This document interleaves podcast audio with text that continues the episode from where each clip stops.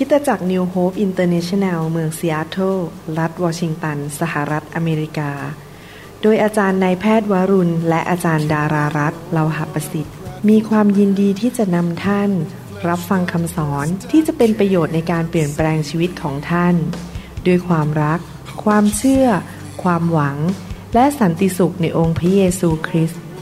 ท่านสามารถทำสำเนาคำสอนเพื่อแจกจ่ายแก่มิตรสหายได้ หากมิได้เพื่อประโยชน์เชิงการค้า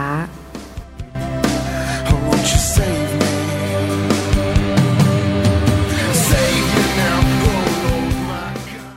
สวัสดีครับพี่น้องดีใจมากที่พี่น้องแสวงหา พระเจ้าอยากเรียนรู้ความจริง และรับความจริง ซึ่งเป็นอาหารฝ่ายวิญญาณ ที่จะทำให้พี่น้องเติบโตขึ้นในทางของพระเจ้า และพี่น้องเติบโตเกิดผล พี่น้องก็จะเป็นที่ถวายเกียรติแด่พระเจ้า และพระเจ้าก็จะประทานพระคุณ ความโปรดปราน และพระพรให้แก่พี่น้องมากมาย พี่น้องตัดสินใจถูกแล้วล่ะครับ ที่แสวงหาทางของพระเจ้า และเรียนรู้ความจริงจากพระวจนะของพระองค์เจ้า ผมมีใจปรารถนาอยากจะให้พี่น้องเข้าใจความจริง นี่เป็นคำสอนในชุดเรื่องสร้างพื้นฐานที่มั่นคง พระเจ้าทำงานในใจผมให้ทำคำสอนชุดนี้ออกมา เพราะว่าพระเจ้ารักพี่น้องมาก และเป็นห่วงพี่น้อง ไม่อยากให้พี่น้องเป็นบ้านที่ตั้งอยู่บนทราย เมื่อพายุมา เมื่อลมมา เมื่อฝนตก หรือมีน้ำท่วมเข้ามา และบ้านหลังนั้นก็พังลง พระเจ้าอยากให้พี่น้องเป็นบ้านที่สร้างบนศิลา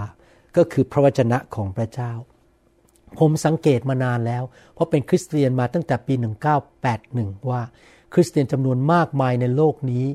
ไม่เข้าใจหลักการในพระคัมภีร์ที่เป็นพื้นฐานที่สำคัญมาก ในการดำเนินชีวิต ดังนั้นชีวิตของเขาจึงไม่ค่อยมีพระพรพ่ายแพ้ถูกมารเอาเปรียบ แล้วก็ลุ่มลุ่มดอนดอนขึ้นขึ้นลงลงเหมือนกับไปนั่งชิงช้าสวรรค์ ชีวิตของเขาไม่ก้าวสูงขึ้นไปเรื่อยๆ เหมือนนกอินทรีผมอยากจะสอนต่อเรื่องเกี่ยวกับการดำเนินชีวิต คริสเตียนในความสัมพันธ์ของตัวเรากับคริสตจักรของพระเจ้า หวังว่าพี่น้องได้เรียนไปแล้วหลายตอนที่ผมสอนผ่านมา ถ้าท่านได้ฟังมาแล้วท่านจะพบว่าเป็นน้ำพระทัยของพระเจ้าจริง ๆ ที่อยากที่จะให้ลูกของพระเจ้าทุกคนนั้น ผูกพันตัวอยู่ในคริสตจักรท้องถิ่น และแน่นอนพระวิญญาณบริสุทธิ์เป็นผู้นำท่าน ซึ่งเป็นบุตรของพระเจ้าไปอยู่ในคริสตจักรที่ดี ผมขอหนุนใจพี่น้องฟังพระสุรเสียงของพระวิญญาณบริสุทธิ์ที่เป็นเสียงอยู่ในวิญญาณของท่านว่าท่านควรจะไปคริสตจักรไหน ใครคือ พ่อแม่ฝ่ายวิญญาณของท่าน ใครคือผู้ที่สอนท่านและแก้ไขชีวิตของท่านได้สำคัญมากนะครับ อยู่โรงเรียนไหนอยู่บ้านไหนมีผลในระยะยาว ว่าท่านจะเป็นคนอย่างไร นี่ผมสังเกตจริง ๆนะครับ ว่าสมมุติว่าคนสองคนนะครับ คนหนึ่งอยู่ในโรงเรียนนี้หรือบ้านหลังนี้ อีกคนหนึ่งอยู่อีกที่หนึ่งพอสิบปีให้หลังนะครับ จะไปคนละทางหรือเป็นคนละเรื่องเลย แสดงว่า เราอยู่ที่โรงเรียนฝ่ายวิญญาณที่ไหนหรือ ครอบครัวไหนฝ่ายวิญญาณ จะมีผลต่อเราทั้งระยะสั้นและระยะยาว ผมอยากจะอ่านพระคัมภีร์ต่อ และสอนต่อว่าทำไมล่ะ เราจึงเป็นบุตรของพระเจ้า ควรจะผูกพันตัวอยู่ในคริสตจักรของพระองค์ เอเฟซัสบทที่ 4 ข้อ 13ถึง14 นั้นได้พูดถึงเรื่องนี้ไว้ที่จริงตั้งแต่ข้อ 10 เป็นต้นมา มาถึงข้อ 12 ได้พูดบอกว่า พระเยซูได้ประทานของขวัญให้แก่คริสตจักร ของขวัญนนั้นเป็นบุคคล ก็คืออัครทูต ผู้เผยพระวจนะ นักประกาศข่าวประเสริฐศิพิบาลและอาจารย์ คนเหล่านี้มีการเจิมมาจากพระเยซูคริสต์ที่จะเป็นผู้นำเป็นผู้ฝึกฝนคนของพระเจ้า ให้มีความเชื่อมากขึ้น รู้จักพระองค์มากขึ้น รับใช้พระองค์เป็น และเป็นผู้ที่เติบโตฝ่ายวิญญาณเอเฟซัสบทที่4ข้อ13 14 พูดบอกว่า จนกว่าเราทุกคน จะบรรลุถึงความเป็นน้ำหนึ่งใจเดียวกันในความเชื่อ และในความรู้ถึงพระบุตรของพระเจ้า เราอยากจะโตในความเชื่อ เราอยากจะรู้จักพระเยซูมากขึ้น เหตุผลนี้เองคำสอนผมส่วนใหญ่จะออกมาในมุมเรื่องความเชื่อ และพาท่านไปรู้จักพระเจ้า และรู้จักพระบุตรของพระเจ้ามากขึ้น บรรลุถึงความเป็นผู้ใหญ่คือโตเต็มถึงขนาดความบริบูรณ์ของพระคริสต์เพื่อเราจะไม่เป็นเด็กอีกต่อไป ถูกซัด ไปซัดมา และพัดไปพัดมา ด้วยลมคำสั่ง สอนทุกอย่างด้วยเล่กลของมนุษย์ ตามอุบายที่ฉลาดในการล่อลวง ในโลกนี้มีความเห็นของมนุษย์มากมาย หรือแม้แต่คริสเตียนบางคนแทนที่จะว่างตามพระคัมภีร์ ก็ใช้ความเห็นส่วนตัวของเขาเอง พระเจ้าถึงบอกว่ามีความเห็นของมนุษย์ มีอุบายล่อลวง มีเล่กล ที่มาจากมนุษย์ที่อยากจะมาหลอกเงินเรามาใช้ชีวิตของเราให้เป็นประโยชน์กับตัวเขา หรือคำสอนที่มาจากมารซาตานผีร้ายวิญญาณชั่ว พี่น้องครับ เราต้องขอพระเจ้าให้ได้ว่า เราจะไปอยู่กับสอบอที่แท้จริง ที่เป็นผู้เลี้ยงแกะที่แท้จริงสอบอคือศิพิบาลนะครับ หรือไปอยู่กับอัครทูต หรือผู้นำในคริสตจักรที่แท้จริงที่เป็นผู้เลี้ยงที่พระเจ้าตั้งจริง ๆ ไม่ใช่ผู้เลี้ยงจอมปลอม ไม่ใช่คนที่ ใช้นามพระเยซูมาสร้างชื่อเสียงให้ตัวเอง มาหาเงินหาทอง มาหาผลประโยชน์ส่วนตัว สร้างอาณาจักรของตัวเอง ผู้เลี้ยงที่แท้จริงอาจจะไม่โด่งดังมีชื่อเสียงอยู่ใน YouTube หรืออยู่ในโทรทัศน์ อาจจะเป็นผู้เลี้ยงธรรมดาที่ไม่มีใครรู้จักทั่วโลก แต่ว่าเขาเป็นผู้เลี้ยงที่แท้จริงนะครับ ดังนั้นเราอย่าแค่เฮอคนที่ดังอยู่ใน YouTube หรือเฮอคนที่ดังอยู่ใน ภาพยนตร์ หรือในโทรทัศน์ หรือในทีวีอะไรพวกนี้นะครับ เราต้องขอพระเจ้านำเราจริง ๆ และทำไมล่ะครับเราต้องผูกพันตัวอยู่ในคริสตจักร เพราะเป็นแบบนี้ เราทั้งหลายนั้นพอมาเชื่อพระเยซู พระองค์อยากให้เราเติบโตฝ่ายวิญญาณ เติบโตเป็นผู้ใหญ่ในพระคริสต์นอกจากนั้นยังไม่พอ เราต้องเติบโตในความเชื่อ และในการรับใช้พระเจ้า เรามีชีวิตเดียวอยู่ในโลกนี้ ในเมื่อเราอยู่ในโลกนี้ชีวิตเดียวเราก็อยากจะถวายเกียรติให้แก่พระเยซู ถวายเกียรติได้ยังไงล่ะครับหนึ่งคือเราต้องเป็นเหมือนพระองค์ เพื่อคนมองชีวิตของเราแล้วเขาจะยกนิ้วหัวแม่โป้งบอกว่ายอดเยี่ยมพระเยซูดีจริง ๆ อยากขอเชื่อพระเยซูได้คนหนึ่งเขาเห็นชีวิตของเรา แล้วเขาก็เปิดใจอยากฟังข่าวประเสริฐ แต่ถ้าเราเป็นคนที่ไม่เติบโตเป็นเด็กฝ่ายวิญญาณ กระจองงองแงขี้บน ขี้โมโห เห็นแก่ตัว พูดจาไม่ดีเป็นเด็กฝ่ายวิญญาณ เมื่อคนเห็นชีวิตของเรา เขาก็จะหนีพระเยซูเขาไม่อยากมาเชื่อพระเจ้า เราจะทำให้เขาสะดุด ประการที่สองก็คือว่าทุกคนพอมาเชื่อพระเจ้า พระวิญญาณบริสุทธิ์ใส่ของประทานเข้าไปในชีวิต การสำแดงของพระวิญญาณบริสุทธิ์ เพื่อเราจะได้มีของประทานเกินธรรมชาติ ในการรับใช้พระเจ้า ในการสร้างอาณาจักรในการสร้างโบสถ์นำคนรับเชื่อสร้างสาวก เรามีชีวิตเดียวในโลกนี้ พอเราตายจากโลกนี้ไป เราก็ไม่สามารถที่จะสะสมรางวัลไว้ในสวรรค์ได้ ตอนนี้แหละครับเป็นตอนที่เราต้องเติบโตให้เกียรติแด่พระเจ้า เป็นตอนนี้แหละครับเป็นตอนที่เราจะต้องพัฒนาชีวิตในการรับใช้เหมือนกับว่าอย่างผมนี่นะครับพอผมจบแพทย์ ผมอยากเป็นแพทย์ผ่าตัดสมอง ผมก็ต้องสมัครไปเป็นแพทย์ประจำบ้าน ในโรงพยาบาลจุฬาและที่มหาวิทยาลัย University of Washington แล้วก็ไปอยู่ใกล้ๆกับศาสตราจารย์ หรือหมอผ่าตัดสมองคนอื่นที่เขาผ่านโรงเรียนมาแล้วเขาผ่าตัดมาแล้ว เปิดกระโหลกมาเป็นร้อยร้อยพันพันรายแล้ว แล้วผมก็ไปเป็นลูกน้องเขาเป็นนักเรียนฝึกกับเขาเขาสอนว่าจะโกนศีรษะยังไง เปิดผิวหนังยังไง เจาะกระโหลกยังไง เอาก้อนเนื้อออกมาจากสมองยังไง จะดูแลคนไข้หลังผ่าตัดยังไง ปัญหาเป็นแบบนี้จะแก้ยังไงถ้าคนไข้บอกอย่างนี้ เราจะรู้ว่าปัญหาเป็นยังไง ผมถูกฝึกโดยอาจารย์ท่านหนึ่งที่มหาวิทยาลัยจุฬานะครับ ตอนที่ผมเป็นนักเรียน ฝึกผ่าตัดสมองอยู่นะครับ โอ้โห อาจารย์คนนี้เก่งมากเลยนะครับ ชื่ออาจารย์จรัสสุวรรณเวลา ผมอยากจะยกนิ้วให้ท่านท่านเก่งมากนะครับ แล้วพอผมย้ายมาอยู่อเมริกาก็มาเรียนกับดร. H. Richard Winn เห็นไหมครับ ผมเป็นหมอผ่าตัดที่เกิดผลได้ตอนนี้ คนไข้ติดผม คนไข้รักผมมาก เพราะอะไร เพราะผมมีครูที่ดีสองท่าน อาจารย์จรัสสุวรรณเวลา และดร. H. Richard Winn สอนผมให้เป็นนายแพทย์ผ่าตัดสมองที่สำเร็จ แต่ผมต้องอยู่ฝึกเป็นหมอผ่าตัดสมองอยู่ต้อง 4 ปีที่โรงพยาบาลจุฬาและ 8 ปีที่มหาวิทยาลัย University of Washington ในทำนองเดียวกันในการรับใช้พระเจ้าและอยู่เพื่อพระเยซู ถ้าเราไม่อยู่ในคริสตจักร ใครล่ะครับจะมาสอนเราให้โตเป็นผู้ใหญ่ในพระคริสต์ถ้าเราไม่ผูกพันตัวในคริสตจักร เราไม่เคยไปโบสถ์เลย หรือเราก็ลอยไปลอยมา เดี๋ยวอาทิตย์นี้ไปโบสถ์นี้ อีกอาทิตย์นึงไปอีกโบสถ์นึงอีกอาทิตย์หนึ่งไปอีกโบสถ์นึงไปเรื่อย ๆ เที่ยวตลอนไปเรื่อยๆ ล่อนเล่ไปเรื่อยๆ ก็จะไม่มีใครรู้จักเรา เขาจะไม่รู้ชีวิตเราว่าเรามีจุดอ่อนจุดแข็งอะไร เรามีของประทานอะไร แล้วเราก็ไม่มีโอกาสรับใช้ที่นั่น เพราะว่าเราเดินเข้าไปเป็นแขกแปลกหน้าอยู่ตลอดเวลา ใครล่ะครับจะให้เรารับใช้ที่โบสถ์เขา ถ้าเราเป็นแค่แขกแปลกหน้า เป็นแค่ผู้เยี่ยมเยียน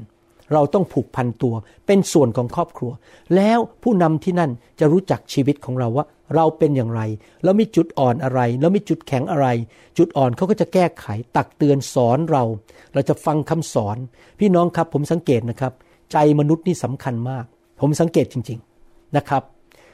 ไม่ว่านักเทศคนหนึ่งจะสอนเก่งแค่ไหน ถ้าใจของเราไม่ยอมรับเขาคำสอนนั้นมันจะไม่เข้าไปในใจเรา มันจะเข้าแค่ผ่านหูขวาออกหูซ้าย เราจะไม่เติบโตฝ่ายวิญญาณ ถ้าเราดูถูกนักเทศคนนั้น หรือไม่ยอมรับเขาในทำนองเดียวกัน ถ้าเราไม่ยอมเข้าไปอยู่ในโบสถ์และให้เกียรติเคารพผู้นำที่นั่น รักเขาให้เกียรติเขา คำสอนของเขาที่พระเจ้าประทานให้แก่เขานั้น จะไม่มีทางเข้าไปในหัวใจของเราได้ ดังนั้นจำเป็นต้องผูกพันตัว รู้ว่าใครเป็นพ่อแม่ฝ่ายวิญญาณ ใครเป็นครูสอนเราฝึกเราในการรับใช้ ช่วยเราให้เติบโต และเราจะได้ใช้ของประทาน เพราะว่าเราผูกพันตัวที่นั่นเขาก็จะเริ่มใช้ชีวิตของเรา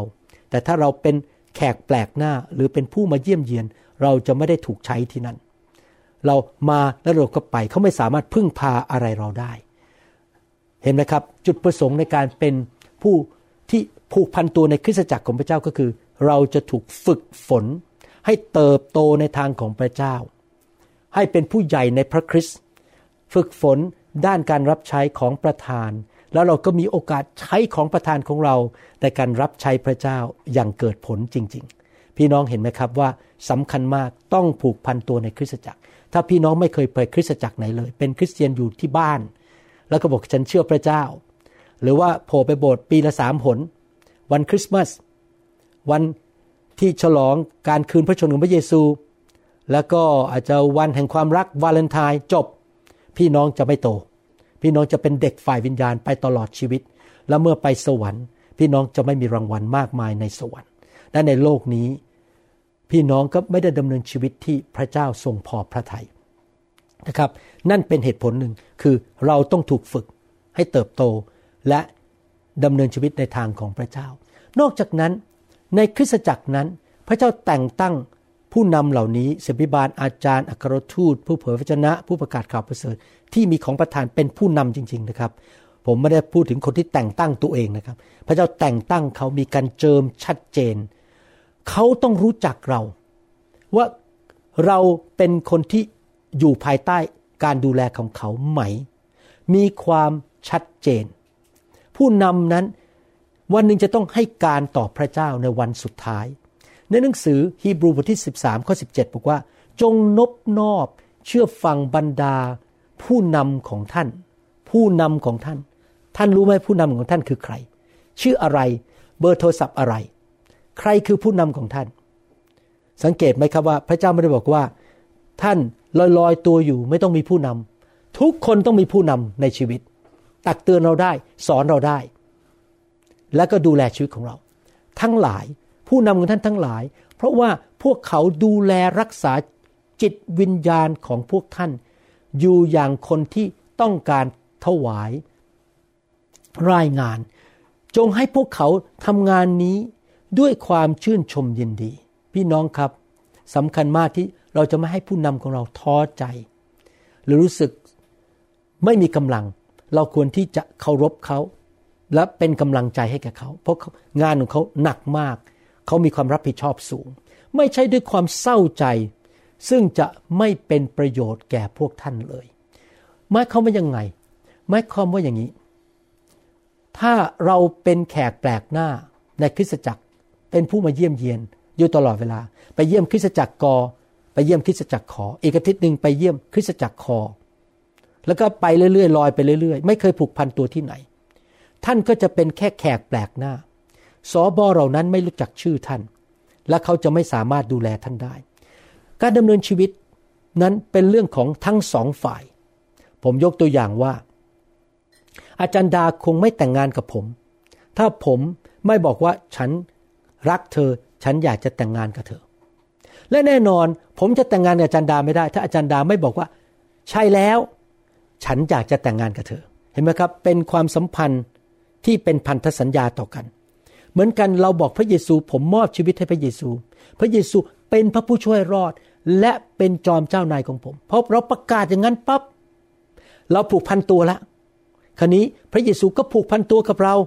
และมีสิทธิทางกฎหมายที่จะดูแลชีวิตของเรา มีการประกาศออกมา เชื่อด้วยใจและประกาศด้วยปากทำไมในพิธีแต่งงาน สามีภรรยาหรือคู่สมรสนั้นต้องพูดกันด้วยปากว่า ฉันรับเธอเป็นสามี ฉันรับเธอเป็นภรรยา ฉันจะไม่ทิ้งเธอ เป็นการประกาศด้วยปาก เพื่อประกาศให้โลกนี้รู้ว่าฉันแต่งงานมีสามีภรรยา ตอนนี้เราจะอยู่ด้วยกัน เราจะเคียงข้างกัน ไม่ว่าจะฝนตกแดดออกขึ้นขึ้นหรือลงอะไรก็ตาม เราจะไม่ทิ้งกัน ภาพเดียวกันเรื่องนี้เกี่ยวกับคริสตจักรของพระเจ้า พระเจ้าสร้างหลักการเหล่านี้ขึ้นมาในโลกนี้ เรื่องการมีความสัมพันธ์และการผูกพันตัว ไม่ว่าจะครอบครัว ความสัมพันธ์ของเรากับพระเจ้า หรือความสัมพันธ์ของเรากับคริสตจักรของพระเจ้านะครับ เราผูกพันตัว ผู้นำเขาจะรู้ว่า โอ้ คนคนนี้ ฉันยินดีให้เวลาให้ความสามารถ ฉันสามารถใช้เงินของฉัน ขับรถไปเยี่ยมเขา จ่ายค่าน้ำมัน เพราะเขารู้ว่าคนนี้ผูกพันตัว พี่น้องครับคนในโลกมีเวลาจำกัด มีทรัพยากรจำกัด มีเวลาจำกัด มีแรงจำกัด ดังนั้นเป็นธรรมชาตินะครับ ที่ผมกับจันดาจะต้องดูแลลูกของเราก่อนและหลานของเรา และพอเรามีเวลาเหลือ เราก็ไปดูแลคนนอกครอบครัว นี่เป็นหลักการของพระเจ้าพระเจ้า ใส่คนเข้าไปเป็นชุมชน เป็นบ้าน เป็นครอบครัว เพื่อจุดประสงค์คือทุกคน จะได้รับการดูแลจากครอบครัวและชุมชนนั้นอย่างชัดเจน พอมีเวลาเหลือค่อยไปดูชุมชนไปดูแลชุมชนอื่น ไปช่วยคนนอกชุมชน แต่โดยธรรมชาติเราโฟกัสที่ชุมชนที่พระเจ้าฝากเราดู ผมเป็นสอบอมานานมาก ผมยอมรับนะครับว่าถ้าท่านไม่ใช่สมาชิกของคริสตจักรที่ผมดูแล และถ้าท่านมาแนะนำชื่อของท่าน ผมรับประกันได้ ไม่ใช่ว่าผมผิด หรือผมเป็นคนไม่ดี ภายในสามถึงหเดือนหรือน้อยกว่านั้น ผมจะลืมชื่อท่าน และลืมหน้าท่านด้วย เพราะว่าผมมีเรื่องอื่นที่ต้องโฟกัสเยอะมาก ที่ผมจะต้องดูแลสมาชิก ผมจะจำชื่อสมาชิกของผมได้ มีเบอร์โทรศัพท์ของพวกเขา รู้ที่อยู่เขาไปเยี่ยมเยียน และไปแสดงความรัก เพราะว่าเขาผูกพันตัวกับผม ผู้นำไม่สามารถดูแล คนที่ไม่ผูกพันตัว เพราะจริง ๆ แล้วไม่ยุติธรรมกับเขา บางทีนะครับ คนมาขอคำปรึกษาจากผม ที่จริงแล้วเพิ่งเกิดขึ้นสดๆร้อนๆเลย มีคนไข้ของผม คนหนึ่งอีเมลเข้ามาหาที่โบสถ์นะครับ แล้วบอกว่าช่วยบอกคุณหมอวรุณหน่อยสิ ว่าให้มาสร้างสาวกกับผม นี่เขาเป็นคนไข้นะครับ เขาเป็นฝรั่งเป็นอเมริกัน ผมอ่านอีเมลเสร็จคำถามแรกในใจผม คุณไปโบสถ์ไหนหรือเปล่าเนี่ยทำไมคุณมาเรียกผมให้มาสร้างสาวกในคุณใช้เวลากับคุณ ผมไม่รู้จักคุณเท่าไหร่ ในความเป็นคริสเตียน คุณเป็นแค่คนไข้ แน่นอนผมจะโทรไปหาเขาภายในวันสองวันนี้ แล้วผมจะถามว่าคุณไปโบสถ์ไหนหรือเปล่า ถ้าคุณไปโบสถ์นั้นทำไมสอบอคุณไม่ดูแลคุณทำไมคุณมาใช้สอบออีกโบสถ์หนึ่งซึ่งคุณไม่ใช่เป็นสมาชิก เห็นไหมครับ พี่น้องมันไม่ยุติธรรมกับผม ที่ผมจะให้เวลาสองชั่วโมงต่ออาทิตย์ดูแลคนคนนี้ ซึ่งไม่ได้ผูกพันตัวในคริสตจักรที่ผมดูแล แต่มีสมาชิกของผมอีกสามสี่ร้อยคนที่ไม่มีเวลาจากผม แน่นอนผมต้องให้เวลาเขาเรียก priority หรือให้ความสำคัญแก่สมาชิกของผมก่อน ที่ผูกพันตัวชัดเจนบอก อาจารย์ครับ อาจารย์เป็นศิบิบาลเป็นพ่อฝ่ายวิญญาณของผม เห็นไหมครับ พี่น้องจำเป็นมากต้องผูกพันตัวชัดเจนว่าใครเป็นสอบอของเรา และใครเป็นสมาชิก ของเรา ถ้านอกนั้นเป็นแค่คนแปลกหน้าหรือคนที่มาเยี่ยม แม้เราเป็นพี่น้องกันในพระคริสต์แต่ว่าเราไม่สามารถไปวุ่นวายธุระกงการของคนที่เป็นแขกได้ หรือคนที่มาเยี่ยมเยียนได้ เขาไม่ได้บอกด้วยปากมาว่า คุณตักเตือนผมได้นะ คุณสอนผมได้ คุณโทรหาผมได้ทุกเมื่อ ถ้าเขาไม่พูดอย่างนี้ ผู้นำไม่กล้าทำ เพราะว่าถ้าทำอย่างนั้นเราก็เหมือนกับไปละลาบละลวง ไปวุ่นวายกับชีวิตของเขา แน่นอนโดยมารยาทเราทำไม่ได้ ยอห์นบทที่ 10 ข้อ3ถึง5และ 14 บอกว่า คนเฝ้าประตูจึงเปิดประตูให้คนนั้น แกะย่อมฟังเสียงของท่าน แกะย่อมฟังเสียงของผู้เลี้ยงของตัวเอง และท่านก็คือผู้เลี้ยงแกะเรียกชื่อแกะของท่าน และนำออกไป เมื่อท่านต้อน แกะของท่านออกไปหมดแล้ว ก็เดินนำหน้าแกะ และแกะก็ตามไป เพราะรู้จักเสียงของท่าน ฟังแล้วรู้ว่าเป็นเสียงผู้เลี้ยง ส่วนคนอื่น แกะจะไม่ตามเลย แต่จะหนีจากเขา เพราะไม่รู้จักเสียงของคนอื่น เราก็คือพระเยซูเป็นผู้เลี้ยงที่ดี เรารู้จักแกะของเรา และแกะของเราก็รู้จักเรา พระคัมภีร์ตอนนี้พูดถึงอะไรครับ ว่าพระเจ้าเปรียบเทียบคริสเตียนเป็นฝูงแกะ เป็นลูกแกะของพระเจ้า เราต้องรู้จักว่าเราอยู่ฝูงไหน อยู่ฝูงนี้ และใครเป็นผู้เลี้ยงของเรา แน่นอนพระเยซูเป็นผู้เลี้ยงสูงสุด เป็นหัวหน้าผู้เลี้ยงของลูกแกะของพระองค์ทั่วโลก แต่ในความเป็นจริงพระเยซูไม่ได้อยู่ในโลกนี้ พระองค์ถึงได้แต่งตั้งอย่างที่หนังสือเอเฟซัสบทที่ 4 บอกว่า บางคนเป็นอัครทูตเป็นผู้เผยพระชนะ เป็นเป็นศิบิบาลอาจารย์ และเป็นผู้ประกาศข่าวประเสริฐ ดูแลฝูงแกะ แต่ละฝูง แต่ละฝูง แต่ละฝูง แน่นอนนะครับ ผมไม่กล้าไปยุ่งกับสมาชิก ของโบสถ์อเมริกันที่นี่ เขามีผู้เลี้ยงแกะของเขาแล้ว ไม่ใช่หน้าที่ของผม และเขาก็ไม่ฟังผมอยู่ดี ถ้าผมไม่พูดอะไรเขาไม่ฟัง แต่ลูกแกะที่ผมดูแลเขาฟังเสียงผม เพราะว่าพระเจ้าโดยพระวิญญาณบริสุทธิ์เอาให้ใจของเรานั้นมาสัมพันธ์กันและผูกพันกัน ลูกแกะต้องมีผู้เลี้ยง ผู้เลี้ยงรู้จักแกะของตัวเองว่าเป็นใคร แกะก็รู้จักเสียงของผู้เลี้ยงเห็นภาพไหมครับเนี่ยมีความสัมพันธ์ มีการผูกพันตัวกัน ฉันผูกพันตัวกับผู้เลี้ยงผู้นี้ แล้วผู้เลี้ยงก็ผูกพันตัวกับฝูงแกะนี้ รู้จักกันดี ฟังกันและกัน และนำทาง ผู้เลี้ยงแกะนำทางไป แกะที่ไม่อยู่ในฝูงอันตรายมาก พี่น้องครับ พระคัมภีร์เปรียบเทียบพระเจ้าเป็นเหมือนกับแม่ไก่ที่มีปีกปกป้องลูกไก่ของเธอ และถ้าลูกไก่ออกไปเดินคนเดียว เหมือนกับแกะที่ออกไปเดินอยู่คนเดียว อยู่ตัวเดียว ในที่สุดสุนัขป่าก็จะมา กินเป็นอาหารเที่ยง ดังนั้นจำเป็นมากที่คริสเตียนทุกคนต้องอยู่ภายใต้ปีกของพระเจ้า แล้วปีกของพระเจ้าในปัจจุบันก็คือคริสตจักรของพระเจ้าที่มีผู้เลี้ยงที่เป็นผู้เลี้ยงที่ชัดเจน ผู้เลี้ยงจริง ๆ ไม่ใช่ผู้เลี้ยงจอมปลอมที่มาหาเงินหาทอง สร้างชื่อเสียงให้แก่ตัวเอง เป็นผู้เลี้ยงที่รักลูกแกะและทำเพื่อพระเยซูจริง ๆ ท่านต้องหาโบสถ์อย่างนั้นให้ได้ หาผู้เลี้ยงอย่างนั้นให้ได้ ไปอยู่ที่นั่น และท่านก็รู้จักเสียงของเขาฟังเสียงของเขา เขาสอนพระคัมภีร์เขาไม่ได้สอนความคิดของตัวเอง เขาเป็นผู้เลี้ยงจริง ๆ เป็นห่วงเป็นใยท่าน ไม่ใช่ใช้ท่านเป็นเครื่องมือ หาชื่อเสียงหาเงิน เขาเลี้ยงดูท่านด้วยคำสอน อย่างตอนนี้ผมกำลังทำอยู่ผมผลิตคำสอนเยอะมากเลย ผมมีภาระใจผลิตคำสอนจนคนฟังไม่ทันเพราะอะไร เพราะผมเป็นผู้เลี้ยง ผมอยากจะเลี้ยงดูลูกแกะของพระเจ้าด้วยอาหารดีๆ ท่านต้องหาคนประเภทนั้น ที่เป็นผู้เลี้ยงคริสเตียนที่เป็นผู้เลี้ยงจริง ๆ และท่านก็ผูกพันตัวกับเขาบอก อาจารย์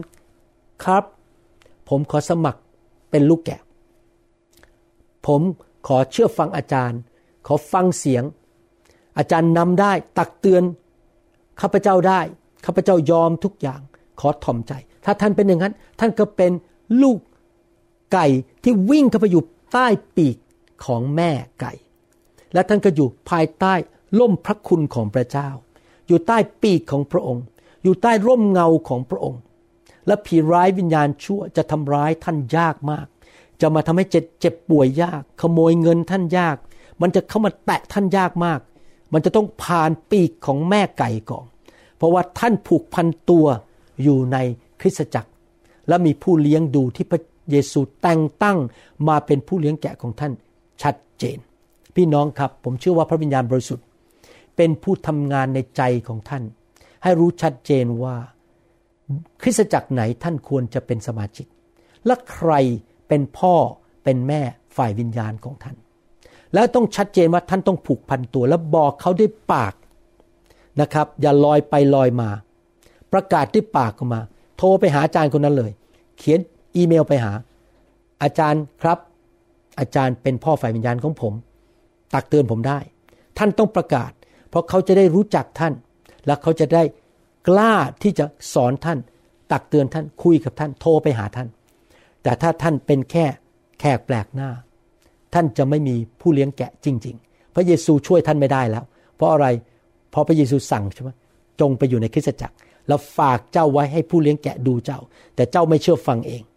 แล้วพอมีปัญหาอย่าต่อว่าพระเจ้า พี่น้องครับอีกประการหนึ่งที่เราควรจะเข้าไปอยู่ในคริสตจักร เพราะว่าพระเจ้ามีคำสั่งให้แก่คริสเตียนทุกคน พระบัญญัติของพระเจ้านั้นคืออะไร จงรักพระเจ้าสุดใจและรักเพื่อนบ้านเหมือนรักตัวเอง ถ้าท่านไปศึกษาพระคัมภีร์ดีๆ ไปฟังคำสอน ผมกำลังจะเทศในอนาคตว่า วิธีหนึ่งที่จะรับการพิทักษ์รักษาปกป้องจากพระเจ้า อยู่ภายใต้ปีกของพระเจ้าคือเชื่อฟัง คำสั่งของพระเจ้า อยู่ในหนังสือยอห์นบทที่ 14 และในหนังสือหนึ่งยอห์นบทที่สามว่า เมื่อเราเชื่อฟังคำสั่งของพระองค์ พระองค์จะมาสถิตอยู่กับเรา การทรงสถิตอยู่กับเรา เราจะอยู่ใต้ปีกของพระองค์ การทรงสถิตอยู่บนชีวิตของเรา และเราจะมีการปกป้อง การดูแลพระคุณความโปรดปราน พระพรไหลลงมาจากปีกของพระองค์ แต่เราต้องเชื่อฟัง เชื่อฟังคำสั่งหรือบัญญัติสองประการ คือ เชื่อพระเจ้ารักพระเจ้าสองรักพี่น้องคริสเตียน ในพระคัมภีร์มีคำสั่งมากมายที่เราจะสามารถแสดงความรักต่อพี่น้องในทางภาคปฏิบัติได้ พี่น้องครับการที่แค่บอกว่า ผมรักอาจารย์ ผมรักคุณ คุณเป็นพี่น้องกับผม มันถูก มันราคาไม่แพง เพราะง่ายมากที่จะพูดด้วยปาก แต่ความรักที่แท้จริงหนังสือพระคัมภีร์บอกว่าต้องแสดงด้วยการกระทำ เช่น เราแสดงด้วยการกระทำคือหนุนใจกันและกัน แสดงความเป็นมิตร หรือต้อนรับกันและกัน ยอมฟังกันและกัน เป็นตัวอย่างที่ดีต่อกันและกัน เดี๋ยวคราวหน้าผมจะสอนต่อรายละเอียดเรื่องนี้ว่า พระคัมภีร์มีคำว่ากันและกันเยอะมากเพื่อเป็นการแสดงความรักต่อกันและกัน ผมยกตัวอย่างกาลาเทียบทที่6ข้อ2บอกว่า จงช่วยรับภาระของกันและกัน และด้วยการกระทำเช่นนี้ท่านทั้งหลายก็ได้ปฏิบัติตามธรรมบัญญัติ ธรรมบัญญัติคืออะไรครับ รักกันและกันรักพระเจ้าของพระคริสต์เราแสดงความรักต่อกันและกันได้ยังไง ถ้าเราไม่เป็นสมาชิกในคริสตจักร ไม่มีใครรู้จักเรา แล้วเราก็ไม่รู้จักเขาพอเขาตกทุกข์ได้ยาก เราจะแบกภาระให้เขาได้อย่างไร แต่พอเราตกทุกข์ได้ยากเขาก็ไม่รู้จักเราเขาจะมาแบกภาระให้เราได้ยังไง เพราะเราไม่รู้จักกันเลยจำหน้าก็ไม่ได้ ไม่รู้จักชื่อ ไม่รู้จักเบอร์โทรศัพท์ พี่น้องผมยกตัวอย่างว่า ตอนนี้ในสหรัฐอเมริกาในซีแอตเทิลนี้ มีการปิดว่าร้านอาหาร และบริษัทต่างๆ คนไปชุมนุมกันไม่ได้ เพราะว่าเกรงว่าโคโรนาไวรัสหรือโควิด -19 จะกระจายไปสู่ครอบครัวและลูกหลาน ดังนั้นเขาถึงปิดเมืองให้ออกไปไม่ได้ ร้านอาหารไทยที่อยู่ในโบสถ์ผม ก็ค่อนข้างจะเดือดร้อน เพราะคนเข้าไปนั่งทานอาหารไม่ได้ ก็มีอย่างเดียวคือขายอาหารที่คนมารับแล้วกลับไปกินที่บ้านของเขา ผมเป็นห่วงเจ้าของร้านอาหารเหล่านี้ที่เป็นสมาชิกของคริสตจักรผมมาหลายปีสัตว์ซื่อ พระเจ้าทำงานในใจผม ให้เขียนอีเมลออกไปบอกสมาชิกทั่วคริสตจักรสามสี่ร้อยคนบอกว่า ถ้าคุณอยากจะสั่งอาหารกับประทานที่บ้าน และคุณไม่อยากทำอาหารเองวันนั้น ขอความกรุณาครับที่จะอุดหนุนร้านเหล่านี้ วันนี้เมื่อวานนี้ด้วย มีคนโทรมาบอกว่า โอ้ มีคนมาสั่งอาหารจากโบสถ์เราหลายท่าน ขอบคุณมากอาจารย์หมอ เห็นไหมครับ เราแบ่งภาระกันและกัน เราช่วยเหลือเขาโดยกัน ที่ไปอุดหนุนเขา อาจารย์ดากับผม สั่งอาหารที่ร้านเหล่านี้ ด้วยเพื่อจะได้อุดหนุนเรื่องการเงิน นอกจากนั้นยังไม่พอ เราไปรับอาหารเมื่ออาทิตย์ที่แล้วเราไปรับข้าวขาหมูนะครับ ข้าวขาหมู แล้วเราก็สั่งมาสามถาด เอาไปฝากพี่น้องคนอื่น เราขับรถไปที่บ้านต่างๆ ไปฝากข้าวขาหมูให้เขาด้วย แล้วปรากฏว่าพี่น้องเหล่านี้ก็ช่วยรับภาระของแก่ผม เพราะว่าผมต้องทำคำสอน แล้วก็เตรียมอะไรต่างๆ มากมายเพื่อคริสตจักรสามวันที่ผ่านมา มีเจ้าของร้านอาหารสามร้าน รวมถึงวันนี้ด้วย เอาอาหารมาฝากเราทำข้าวมันไก่มาให้เราทาน อีกคนหนึ่งก็ทำเย็นตาโฟมาให้เราทานนะครับ อีกร้านหนึ่งก็เอาอาหารอีกอย่างหนึ่งมาให้เราทาน เห็นไหมครับ เรารับภาระกันและกัน เมื่อเช้านี้อาจารย์ดาตื่นขึ้นมาบอกว่า สงสารสมาชิกของเราคนหนึ่งในโบสถ์ชื่อคิมมี่เป็นคนญี่ปุ่น ไม่รู้เขามีงานหรือเปล่าตอนนี้ แล้วเขาจะมีเงินจ่ายค่าบ้านไหมเรายังคุยกันเลยบอกว่า เอ๊ะ ถ้าคิมมี่ไม่มีงานทำและไม่มีเงินจ่ายค่าบ้าน เขาไม่มีสามีไม่มีลูกดูแลเขาเราควรจะช่วยเขาดีไหมจ่ายค่าบ้านให้เขาเรารับภาระของกันและกัน ขอบคุณพระเจ้า เขาเพิ่งส่งข้อมูลมาหาอาจารย์ดา เมื่อประมาณหนึ่งชั่วโมงที่ผ่านมาบอกขอบคุณพระเจ้า ดิฉันมีงานทำดิฉันพระเจ้าเปิดประตูให้มีธุรกิจ โอ้ผมโล่งอกว่าคิมมี่สมาชิก ชาวญี่ปุ่นคนนี้ พระเจ้าดูแล เราก็โล่งอกไปเห็นไหมครับ เราเป็นห่วงเป็นใยกัน แต่เรารู้ชัดเจนคิมมี่เป็นสมาชิกของนิวโฮปเรารับภาระดูแลเขาและพี่น้องก็รู้ว่า ผมก็มีภาระ ก็ช่วยแบ่งเบาภาระให้แก่ผม เพราะเรารู้จักกันอยู่ในครอบครัวเดียวกัน เราเป็นสมาชิกในโบสถ์เดียวกัน แต่ว่าแน่นอนคริสเตียนที่ไม่ได้เป็นสมาชิกในโบสถ์ผม ผมไม่รู้จักชื่อ ไม่รู้จักเบอร์โทรศัพท์ ผมไม่สามารถไปช่วยเขาได้ และแน่นอนผมก็ต้องเอาเงินเอาเวลาไปช่วยสมาชิกของผมก่อน มันเป็นเรื่องธรรมดา เพราะผมมีทรัพยากรจำกัด มีเวลาจำกัด เห็นไหมครับพี่น้อง ขอร้อง ให้ไปเป็นสมาชิกชัดเจน ในคริสตจักรที่พระวิญญาณบริสุทธิ์ทรงนำท่านไป แล้วไปผูกพันตัวไปแสดงความรักต่อผู้นำของท่าน ผู้นำของท่านตักเตือนว่ากล่าวสอนท่านได้ ดูแลท่าน และท่านก็แบกเบาภาระของกันและกัน เดี๋ยวคราวหน้าผมจะกลับมาสอนต่อว่า ท่านจะแสดงความรักต่อกันและกันในคริสตจักรได้อย่างไร และทำไมล่ะ เราควรจะเป็นสมาชิกที่ผูกพันตัวชัดเจนในคริสตจักรคริสตจักรหนึ่ง มีบ้านชัดเจน มีครอบครัวชัดเจน มีพ่อหรือแม่ฝ่ายวิญญาณชัดเจน ชื่ออะไร ท่านรู้จักเขา และเขาก็รู้จักท่าน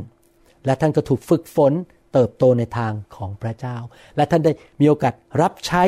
และใช้ของประทาน ท่านมีโอกาสเชื่อฟังพระบัญญัติของพระเยซูคริสต์รักพระเจ้าสุดใจและรักพี่น้องเหมือนรักตนเอง ท่านสามารถทำอย่างนั้นได้ เมื่อท่านเป็นสมาชิกที่ผูกพันในคริสตจักร ขอพระเจ้าอวยพร อยากถามคำถามสองคำถามคำถามที่หนึ่งคือว่า ท่านรู้จักชื่อผู้นำของท่านหรือยัง และท่านได้ผูกพันตัวด้วยใจของท่านและการกระทำของท่าน ในคริสตจักรไหนหรือยัง ถ้าท่านยังไม่ได้ทำ ท่านจะทำยังไงต่อไปครับ ตั้งแต่วันนี้ ท่านจะทำยังไง ที่จะมีโอกาสเข้าไปผูกพันตัวในคริสตจักร ไม่ต้องรีบร้อนนะครับ ฟังเสียงพระเจ้าขอพระเจ้าทรงนำสองท่านมีโอกาสได้มีประสบการณ์ว่ามีใครคนหนึ่งมาแบ่งเบาภาระในชีวิตของท่าน ท่านกำลังเดือดร้อนแล้วเขามาช่วยเหลือ อาจจะโทรมาหนุนใจ อาจจะอธิษฐานเผื่อหรือไปเยี่ยมท่านอะไรก็ตาม ท่านรู้สึกดีใจไหมว่า มีพี่น้องมาแสดงความรักต่อท่าน อยากจะถามว่าและท่านอยากจะแสดงความรักต่อพี่น้อง แบ่งเบาภาระเขาได้อย่างไร ขอบคุณครับ หวังว่าคำสอนนี้เป็นประโยชน์ และจะนำท่านให้สูงขึ้นเหมือนนกอินทรีและท่านจะได้อยู่ในคริสตจักรที่ดีขอพระเจ้านำทางท่าน และท่านจะมีรางวัลมากมายในสวรรค์ ในนามพระเยซู เอเมน แล้วพบกันในคำสอนตอนต่อไปนะครับ ขอบคุณมากครับ เราหวังเป็นอย่างยิ่งว่าคำสอนนี้จะเป็นพระพรต่อชีวิตส่วนตัว และงานรับใช้ของท่าน หากท่านต้องการข้อมูลเพิ่มเติมเกี่ยวกับคิตจักรของเรา หรือขอข้อมูลเกี่ยวกับคำสอนในชุดอื่น ๆ กรุณาติดต่อเราได้ที่หมายเลขโทรศัพท์